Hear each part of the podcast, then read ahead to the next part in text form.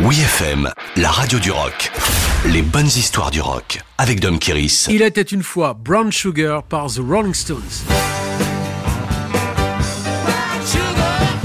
Le tournant des années 70 est une époque charnière pour The Rolling Stones.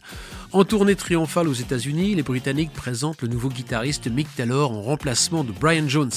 Alors qu'ils se préparent pour leur festival gratuit de Altamont, sans se douter de la tragédie qui menace, les Stones occupent les studios Muscle Shoals en Alabama.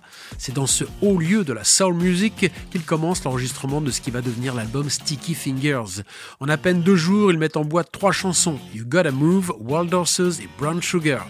Cette dernière, entièrement écrite et composée par Mick Jagger, impressionne l'entourage, y compris Keith Richards, le maître du riff, qui se dit bluffé par la partie de guitare. Quant au texte, pour le moins sulfureux, au premier abord, il évoque la traite des esclaves à New Orleans et le viol des femmes noires par les maîtres blancs.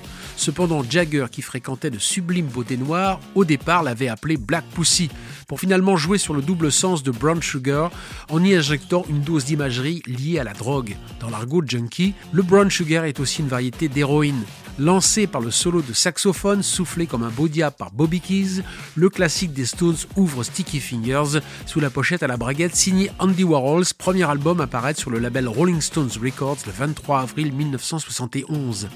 Tous les sujets qui fâchent sont réunis dans cette chanson, aurait dit Mick Jagger. 50 ans plus tard, rattrapé par la morale, Brown Sugar ne figure plus sur la setlist des concerts.